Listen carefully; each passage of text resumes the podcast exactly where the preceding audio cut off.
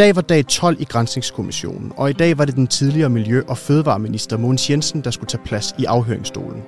Og Mogens Jensen han spiller en central rolle i sagen, fordi han endte med at gå af som minister, da det stod klart, at regeringen ikke havde hjemmel til at beslutte, at alle mink i Danmark skulle aflives. Det er min klare vurdering, at øh, jeg ikke længere har den øh, fornødne opbakning blandt øh, Folketingets partier, og derfor har jeg i dag meddelt øh, statsministeren, Øh, at jeg ønsker at udtræde af regeringen. Jeg overvejede afhøringen i dag sammen med Frank Korsholm, som er politisk redaktør på netmediet POV International, og så er han også tidligere pressechef og politisk rådgiver hos de konservative.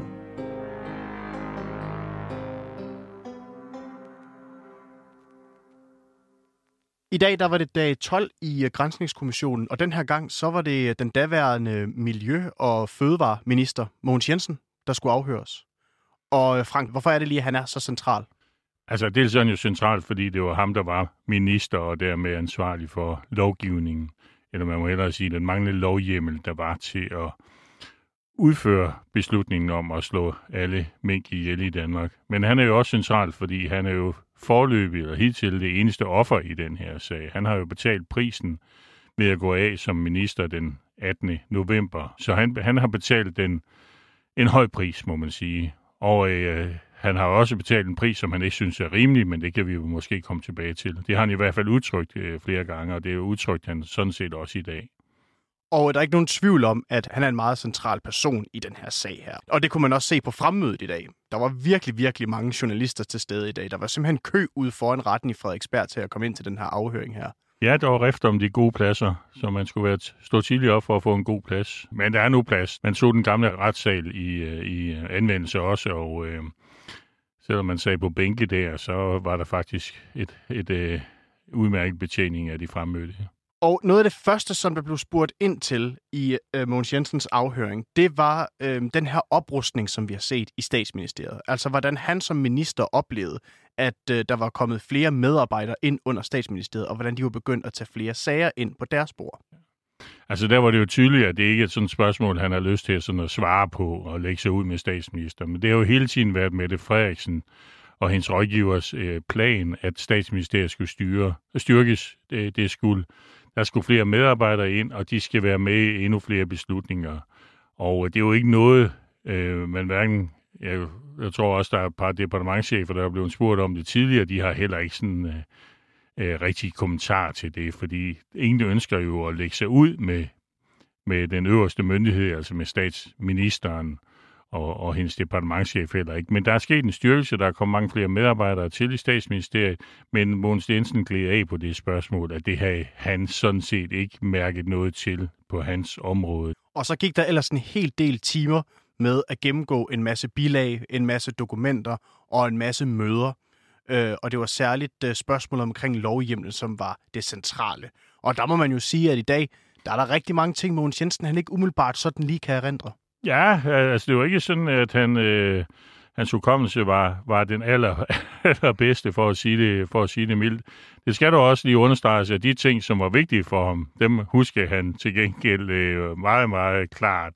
Blandt andet, hvornår han var blevet orienteret om, øh, om den manglende lovhjemmel. Der kunne han, der kunne han klokslætte præcis. Det var klokken 18.31 lørdag den 7. november.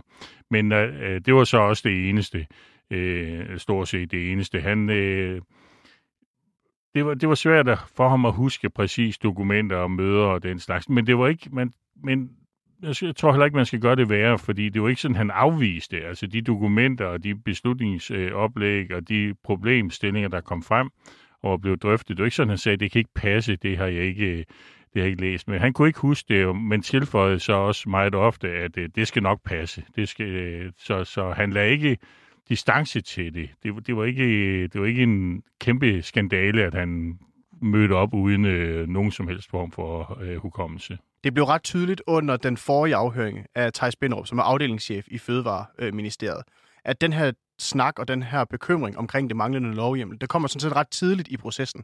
Altså allerede omkring øh, 1. oktober, hvor de har det her møde i coronaudvalget, der er der jo skrevet ind, at hvis de skal eskalere, altså hvis de skal helt ud og slå alle mink ihjel, ja. så vil det kræve andet lovgivning. Ja. Og det er jo så her, hvor Mogens Jensen siger, at det var ikke et, øh, et, et, øh, en problematik, som han spekulerede så meget i, fordi han jo slet ikke tænkte i de baner på det her tidspunkt. Nej. Det er i hvert fald hans forklaring i retten ja. i dag.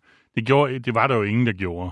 Altså, det må man jo også retfærdighedsvis sige, at der i oktober tænkte man mere sådan på, hvordan, hvordan skal vi løse øh, den langsigtede situation med mink. Vi har en kortsigtet, vi har skal løse de problemer med de mink, der, der er smittet, eller de farmer, der er smittet, og på det møde, som du refererer den 1. oktober i C-udvalget, som det hedder, covid-udvalget, der beslutter man jo radiusen på de 7,8 km. Og det er det, man er optaget af. Nu tror man så, nu når man ud, nu må det her være nok til at, at, at bekæmpe de covid-ramte mink. Det var ikke sådan, at minkene de var syge, men altså den smitte, som de så overført til mennesker. Og øh, her der bliver det jo også spurgt ind til, hvorvidt der er nogen, der udtrykker bekymring for, om det her det er nok, eller om der skal tages øh, andre øh, midler i brug. Og øh, det er ikke noget, som Mogens Jensen han, øh, han direkte øh, husker. Men det har vi jo sådan set øh, beretninger fra andre vidner om. Ja, altså vi ved i hvert fald, at statsministeriets departementchef for mig bekymrer, men altså det, som det også kom frem her, det var, det var den samme bekymring, man havde også i Sundhedsministeriet.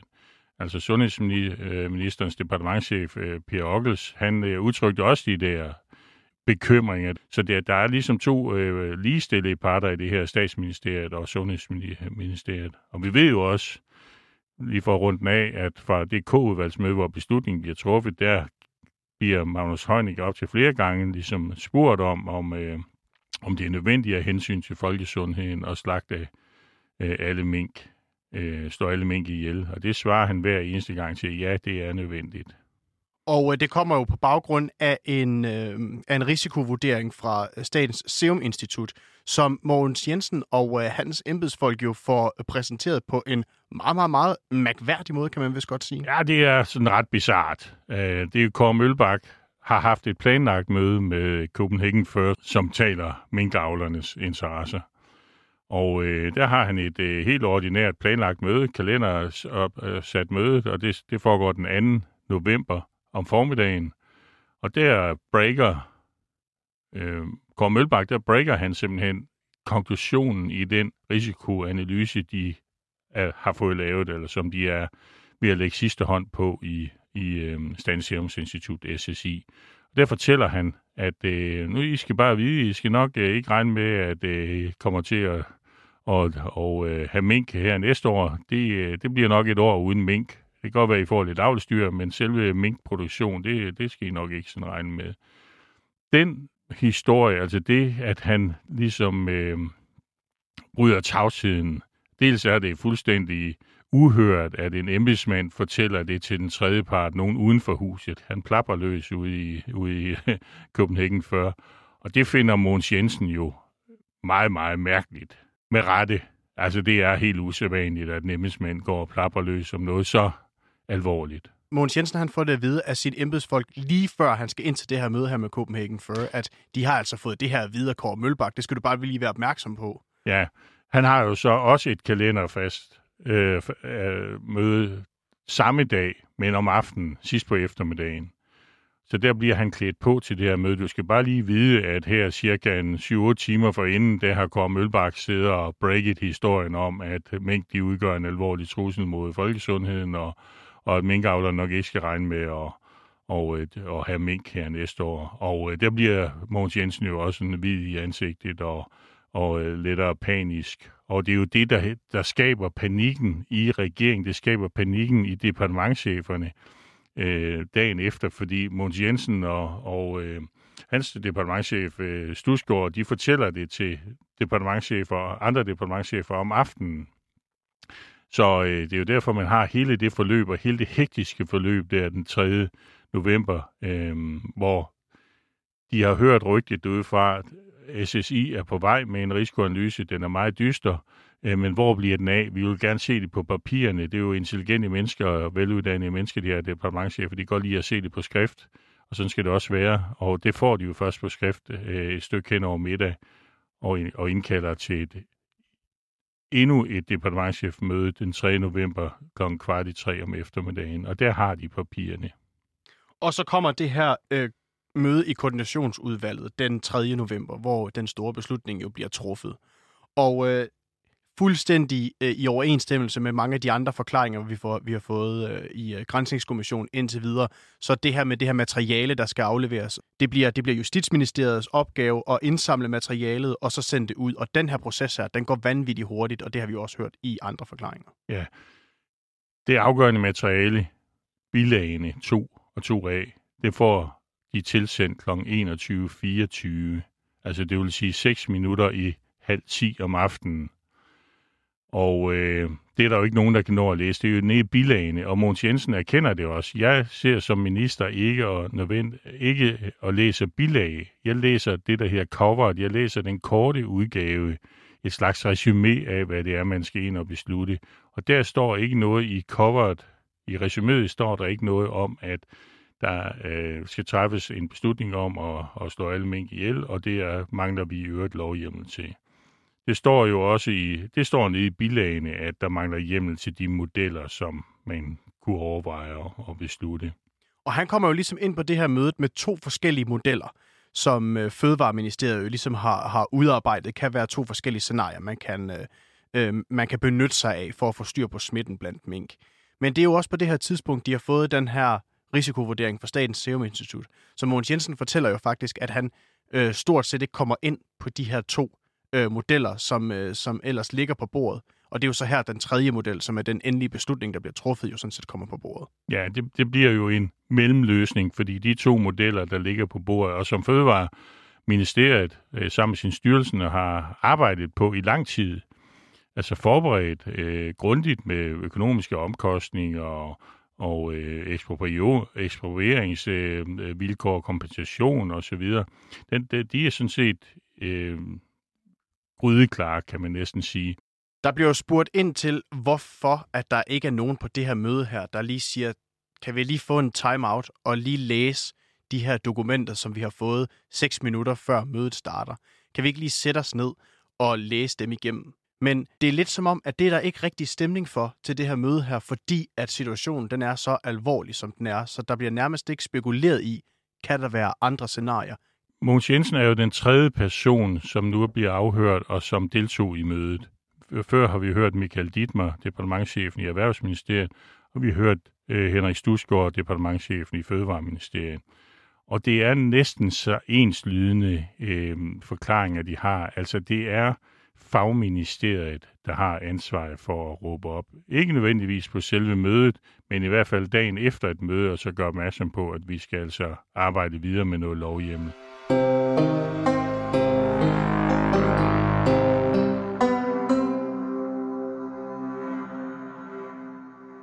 Så skal der jo kommunikeres noget ud. Der er et pressemøde efterfølgende, og så er der det her meget omtalte brev til minkavlerne, ja. som bliver sendt ud fra øh, Fødevarestyrelsen af. Ja. Og ifølge Mogens Jensen, så har han ikke set noget som helst udkast, eller haft noget som helst med det brev øh, at gøre, før det blev sendt. Det øh, må vi jo så stole på, han ikke har. Fordi brevet er et forklar, forklare Charles Spinderup, altså afdelingschefen, den centrale øh, afdelingschef Fødevareministeriet i sidste uge, at det er en vejledning til minkavlerne om, hvordan de skal forholde sig for at få del i den tempobonus. De får jo en en præmie for at slå deres egen mink ned inden en dato den 16. november. Altså de får små omkring 14 dage til at, at slå minkene ned. Og øh, den bliver i øvrigt så forlænget med tre dage, så det bliver den 19. Og øh, det er en klækkelig, det er en klækkelig bonus, og man skal jo huske på, at minkerhvervet ikke havde det særlig godt. En tredjedel af minkavlerne var på konkursens rand, så her fik de lige pludselig 10-15 procent oven i øh, hvad, deres, hvad de ellers skulle sælge deres skin til. Så det var faktisk en, en god forretning. Så de satte tempo på. Det virkede efter hensigten. Og øh, det her det brev er jo det, der også nu i dag er så omstridt, fordi at det er blevet udlagt som om, at der i brevet ligger et påbud til minkavlerne. Nu skal I gå i gang. Nu skal I gøre sådan og sådan. Jeg tror, ordet skal fremgår omkring 25 gange i brevet. Men der fastholder man jo fra Fødevareministeriets øh, side, at det er ikke et påbud, det er en servicemeddelelse, og ordet skal, det er kommet med, fordi at øh, de skulle vide, de, de var nødt til at vide, hvad de skulle gøre for at få den her bonus. De var nødt til at vide, hvad skal de, hvordan øh, tæller vi skin, øh, tæller vi mængden op før eller efter de er blevet slagtet. så, så der var en hel masse praktiske øh, ting, de skulle forholde sig til, og det er det, de, man beskriver i brevet med et skal. Så skal I gøre sådan, så skal I gøre det. Måns Jensen beklager jo i dag, at man ikke var mere præcis. Altså, det var en uklar kommunikation, og man burde have, have gjort opmærksom på, at øh, der manglede øh, regeringen arbejde på at skaffe øh, lovhjemmel til det. Vi ved fra tidligere afhøringer, at der er en korrespondence mellem Justitsministeriet og Fødevareministeriet, hvor de ligesom konkluderer omkring den 5. november, at der er ikke noget lovhjemmel til den her beslutning her. Her, ifølge Mogens Jensens forklaring, så bliver han så orienteret om det her den 7. Ja. november. Ja.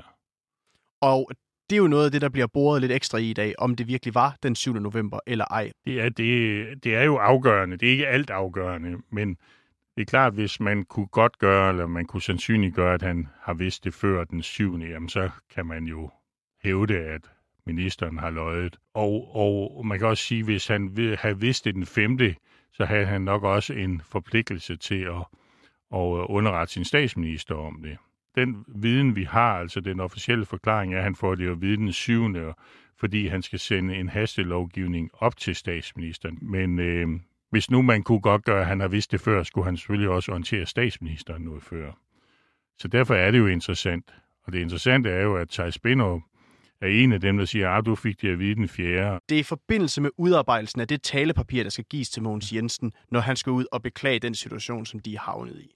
Og der bliver der jo øh, lavet en Q&A, altså sådan et beredskab, hvor de har forberedt nogle svar til forskellige spørgsmål. Og der er jo selvfølgelig det helt klare spørgsmål, hvor der står, hvornår vidste du, at der manglede lovhjemmel til den her beslutning? Og det her, den ryger frem og tilbage mellem medarbejdere i hans ministerie, hvor først en siger, øh, det vidste du den 5. november, så er der en, nej, nej, det vidste du den 6. Og så til sidst, så øh, må de jo så slå op og se, hvornår var det egentlig, han præcis fik det at vide. Og der kan han så se i sin inbox, at det er fra den 7. af. Ja, det, det ligger jo helt fast, og der, der er ikke beviser på det, Anne. Og Thijs Binderup, jo, som blev afhørt der i sidste uge, nævnte jo, at han mente, at ministeren var orienteret den 5. eller den 6. Men da han ikke rigtig kunne bevise det, så var han nødt til at henholde sig til det, der lå på skrift. Men han fik jo ligesom leveret, kan man sige, sit budskab om, at det måske nok var tidligere. Men der er ikke, der er ikke noget bevis for det, så han, han resignerede jo også, tager, tager spin Spinderup, og okay, så er det nok den syvende. Hvis ministeren har det på skrift i den syvende, og så er det nok den syvende. Og det er her, at øh, udspørgen rigtig begynder at bore, fordi at Mogens Jensen bliver bedt om at ringe til alle ordfører for ligesom at informere dem om den situation, de er havnet i.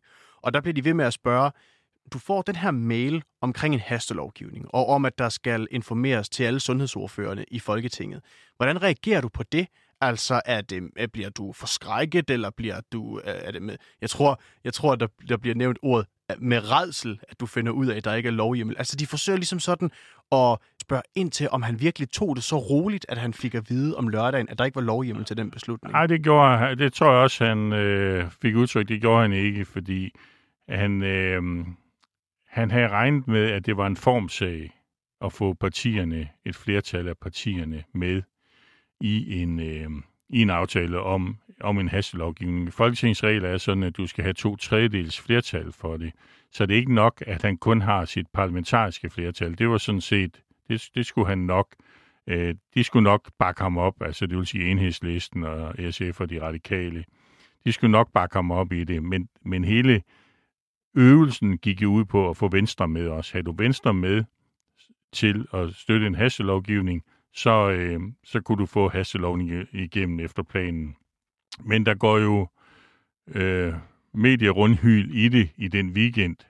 Øh, og, øh, og der er jo nogen i Venstre i hvert fald, som øh, ser chancen for, at øh, nu kan de lave lidt ballade her mod regeringen, der ikke har haft orden i, i, i tingene. Mons Jensen og regeringen her regnet med at få Venstre støtte til den her hastelovgivning. De fik det ikke, og derfor kommer lovforslaget jo også til at gå sin vante gang, som er øh, en tre gang igennem Folketinget, med, med, hvor den så først bliver vedtaget den 21. december, altså det vil sige halvanden måned efter, at, øh, at øh, Mette Frederiksen præsenterede det på sit øh, pressemøde.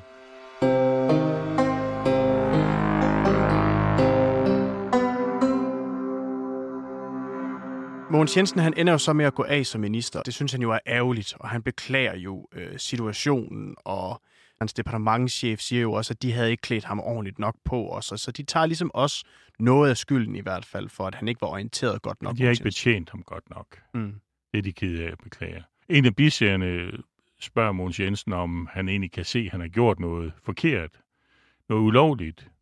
Og øh, det svarer han jo nej til. Det kan han faktisk ikke se, at der er noget som helst ulovligt i den her proces. Han er godt bekendt med, at der foregår en mediediskussion, og også en juridisk diskussion om, der skete en ulovlighed, da Mette Frederiksen, statsministeren, øh, orienterer om beslutningen på pressemødet den 4. Øh, november. Men, men det, øh, han mener, at det er dårlig, uklar kommunikation i forløbet. Altså uklar kommunikation om det berømte brev til minkavlerne den 6. om, at de skal øh, slå deres mink ned, altså påbudet. Og så havde øh, Mogens Jensen også lige et behov på fuldstændig samme vis, som Thijs Binderup havde i lørdags, om at embedsfolkene i hans ministerie, de arbejdede under et umenneskeligt pres. Så han ville jo igen bare opfordre til, at man havde forståelse for den situation, som de stod i, og det arbejdspres, de alle sammen var lagt under. Ja, det er jo sådan en generel appel, man hører fra flere af, de, af vidnerne, de afhørte, at de ligesom henvender sig til dommerne, altså til grænsningskommissionen, og håber at få det med i den endelige rapport, at man skal se hele den her, hele misæren her, hele den skandale, nogen har kaldt en øh, Danmarks historiens største skandale. Det er nok at tage munden lidt for fuld. Og spørgsmålet om der er en skandale, når nu, øh, vi, når nu vi ser rapporten her om et halvt års tid. Så hvis vi lige skal slutte øh, afhøringen af Mogens Jensen lidt af her, så øh, nogle af de ting, som vi jo ikke helt kunne øh, få 100% svar på endnu. Altså, det, vi har kun det her bevis for, at han får det at vide officielt på skrift den 7. november. Det er der, Mogens Jensen bliver orienteret.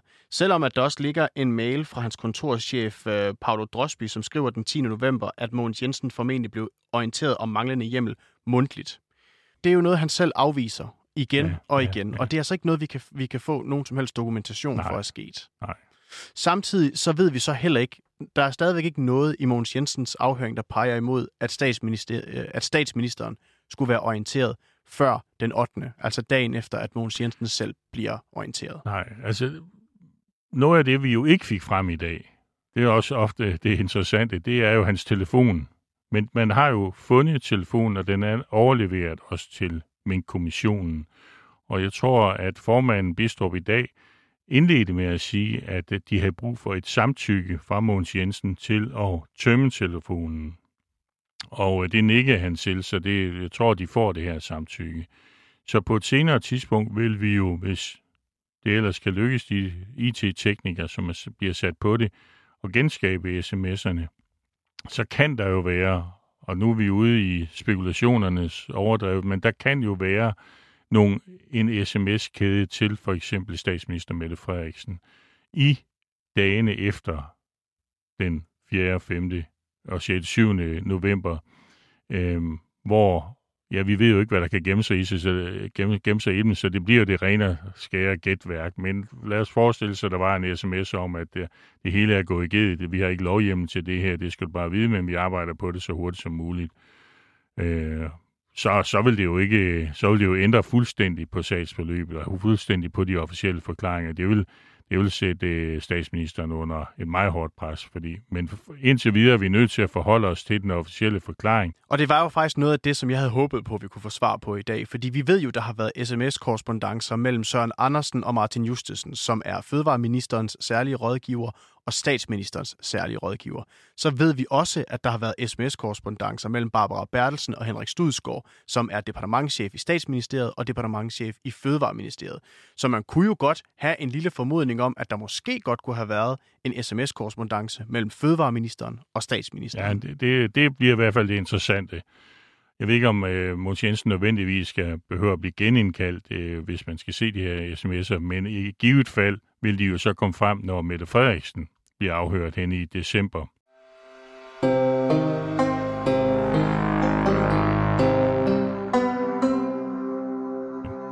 Og med det, så kunne alle tilhørende øh, for en kort stund lige trække vejret, og det samme kunne øh, Mogens Jensen, som stille og roligt forlod øh, lokalet efterfølgende. Og så var der en sidste afhøring her på dag 12, som blev en, øh, en kort fornøjelse, må man sige. Der var vist ikke så meget at komme efter. Nej, altså det var øh, sekretær for departementchefen i Finansministeriet.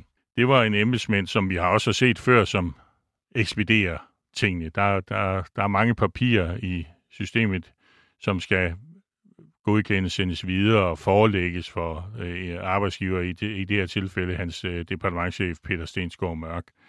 Og, øh, og det har han jo passet øh, lige så stille og roligt og, og punktligt, og han har også efterfølgende gjort karriere nu kontorchef i, i Finansministeriet. Men der er jo et punkt, som har været oppe nogle gange. Det er, det er fordi, at Christoffer Kron Schaldemose, ja. han overhører øh, et, øh, en, et mundtligt referat fra en i Finansministeriet, som på en eller anden måde får sagt, at Barbara Bertelsen krævede handling. Ja. Og så sender han så en, en intern mail øh, til de andre i Finansministeriet, og der bruger han så selv formuleringen, at Barbara Bertelsen vil gasse alle mængdene, hvis ikke øh, der snart skete noget. Ja, det, hun sendte militæret ind, ikke? Jo, og han havde et meget stort behov for ligesom at øh, pointere i dag, at det var altså i et meget sådan løst sprog, og det var en intern korrespondence i Finansministeriet, så det var ligesom sådan hans egen lidt, ja. hvad skal man sige, kække måde at sige ja. på, at, at, at det var vist ret alvorligt til det møde der. Ja. Altså, jeg tror, vi har været inde på det før, og, øh, og jeg hælder også til dem, der, der mener, at, at det er sagt med et glimt i øjet, men ikke, ikke et mindre glimt i øjet, end at der er den alvor bag, at det her, det skal altså gå hurtigt. Det er jo på et tidspunkt, hvor man er meget, meget utilfreds med tempoet i at slå, få slået mængdene ned. Altså bare de smittede mink, ikke engang der man ikke engang kom frem til zone 2, og det går simpelthen for langsomt, og Barbara Berlesen er utålmodig. Altså hun er jo øh, Øhm, opfinderen af det over, øh, overforsigtighedsprincippet, så der, der skal mere fart på, og det er i den kontekst, hun ligesom får sagt det her, nu må I altså se at få speedet op, ellers så, kommer, ellers så sender jeg sgu militæret ind og, og, og gasser alle mink i, i, i nat. Altså man kan jo bare forestille sig, hvis det nogensinde må blive til virkelighed, så har Danmark været forvandlet til sådan en mellemamerikansk øh, bananrepublik, øh, som vi har kendt det fra 70'erne, hvor de forskellige diktatorer, de sådan kunne bruge militær, ligesom de ville. Og ellers så, øh, så var det slut på, på dag 12 i øh, Grænsningskommissionen. Det var slut, men der er en ny dag i morgen. Som vi kommer til at følge tæt, ligesom vi plejer. Det gør vi.